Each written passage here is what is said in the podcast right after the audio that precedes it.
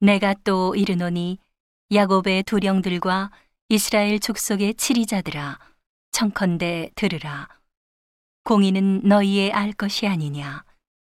너희가 선을 미워하고 악을 좋아하여 내 백성의 가죽을 벗기고 그 뼈에서 살을 뜯어 그들의 살을 먹으며 그 가죽을 벗기며 그 뼈를 꺾어 다지기를 남비와 솥 가운데 담을 고기처럼 하는도다.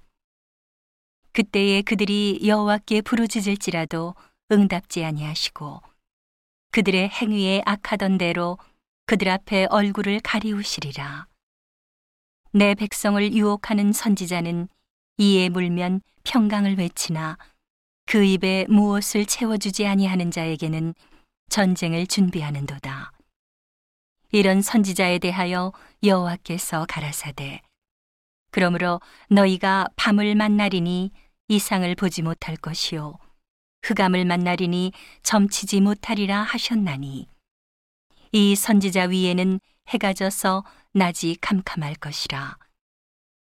선견자가 부끄러워하며 술객이 수치를 당하여 다 입술을 가리울 것은 하나님이 응답지 아니하심이어니와, 오직 나는 여호와의 신으로 말미암아 권능과 공의와 재능으로 체험을 얻고 야곱의 허물과 이스라엘의 죄를 그들에게 보이리라. 야곱 족속의 두령과 이스라엘 족속의 치리자, 곧 공의를 미워하고 정직한 것을 굽게 하는 자들아, 청컨대 이 말을 들을지어다. 시온을 피로, 예루살렘을 죄악으로 건축하는도다.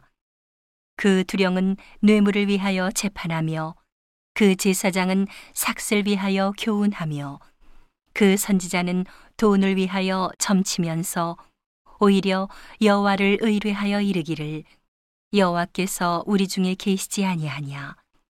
재앙이 우리에게 임하지 아니하리라 하는도다. 이러므로 너희로 인하여 시온은 밭같이 갈물 당하고 예루살렘은 무더기가 되고 성전에 사는 수풀의 높은 곳과 같게 되리라.